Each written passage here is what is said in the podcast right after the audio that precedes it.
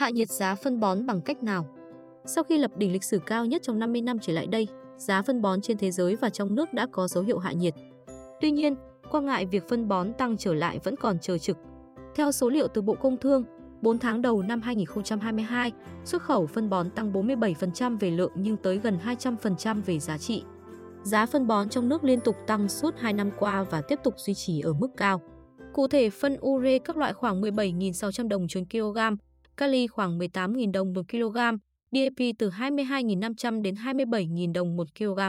Lý giải cho việc giá phân bón tăng phi mã trên thị trường thế giới và Việt Nam, ông Huỳnh Tấn Đạt, Phó Cục trưởng Cục Bảo vệ Thực vật giải thích, nguyên nhân chủ yếu là do dịch bệnh COVID-19, do xung đột Nga-Ukraine dẫn đến nguồn cung về phân bón bị đứt gãy.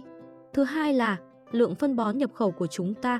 Hiện nay chúng ta chỉ sản xuất được phân bón đạm và lân, còn phân kali là nhập 100% nên nguồn này cũng bị động.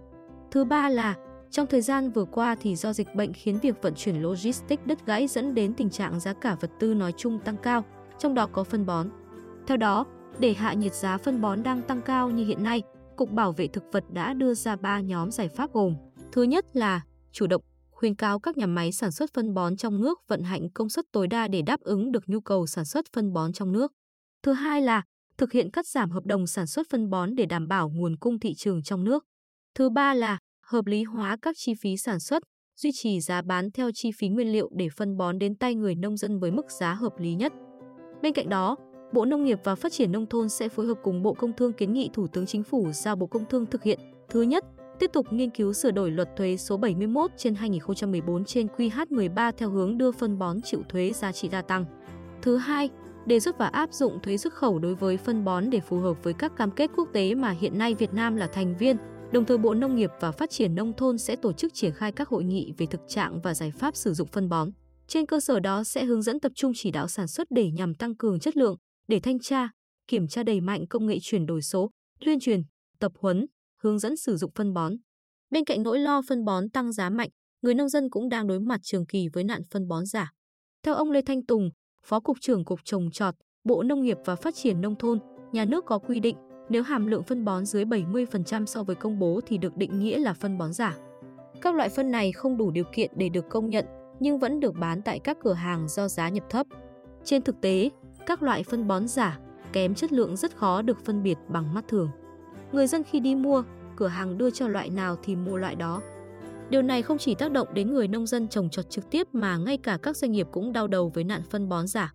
Trở lại phân bón tăng giá cao, năm 2021, với biến động của thị trường dầu lửa toàn cầu, nhiều doanh nghiệp phân bón hóa chất đã đại thu hoạch. Tuy nhiên, trong bối cảnh giá phân bón đột ngột hạ nhiều, nhiều doanh nghiệp đang lo hàng tồn kho chất đống. Bên cạnh đó, một số các chính sách cũng đang cho là gây khó cho doanh nghiệp. Đầu tháng 6 năm 2022, để đảm bảo nguồn cung, hạ nhiệt giá mặt hàng phân bón, Bộ Tài chính cũng đã trình chính phủ quy định thống nhất mức thuế xuất khẩu 5% đối với mặt hàng phân bón vô cơ, không phân biệt tỷ lệ tài nguyên khoáng sản trong các sản phẩm như ông Đạt đã nêu trên. Tuy nhiên, đề xuất đưa thuế phân bón vô cơ có giá trị tài nguyên khoáng sản cộng chi phí năng lượng dưới 51% giá thành sản phẩm, vốn trước đây thuế xuất thuế xuất khẩu là 0%. Nay tăng lên 5% đã khiến nhiều doanh nghiệp sản xuất phân bón phản đối do thực tế là phân bón ure nhập khẩu về Việt Nam không bị đánh thuế nhập khẩu, nhưng phân bón ure xuất khẩu đi sẽ bị áp 5%. Đây là sự bất hợp lý. Giới chuyên gia cảnh báo, trước mắt chưa thể xác định xu hướng giá phân bón có thực sự hạ nhiệt trong dài hạn hay không. Bởi giá phân bón, phân ure phụ thuộc lớn vào giá dầu thế giới. Đây là một ẩn số đối với dự báo biến động trong 6 tháng cuối năm tới đây khi còn phụ thuộc vào chiến sự Nga, Ukraine cũng như các chính sách, chiến lược năng lượng của nhiều quốc gia. Do đó, mọi chính sách lẫn động thái ứng xử với hàng tồn kho của doanh nghiệp cần sự đánh giá, cẩn trọng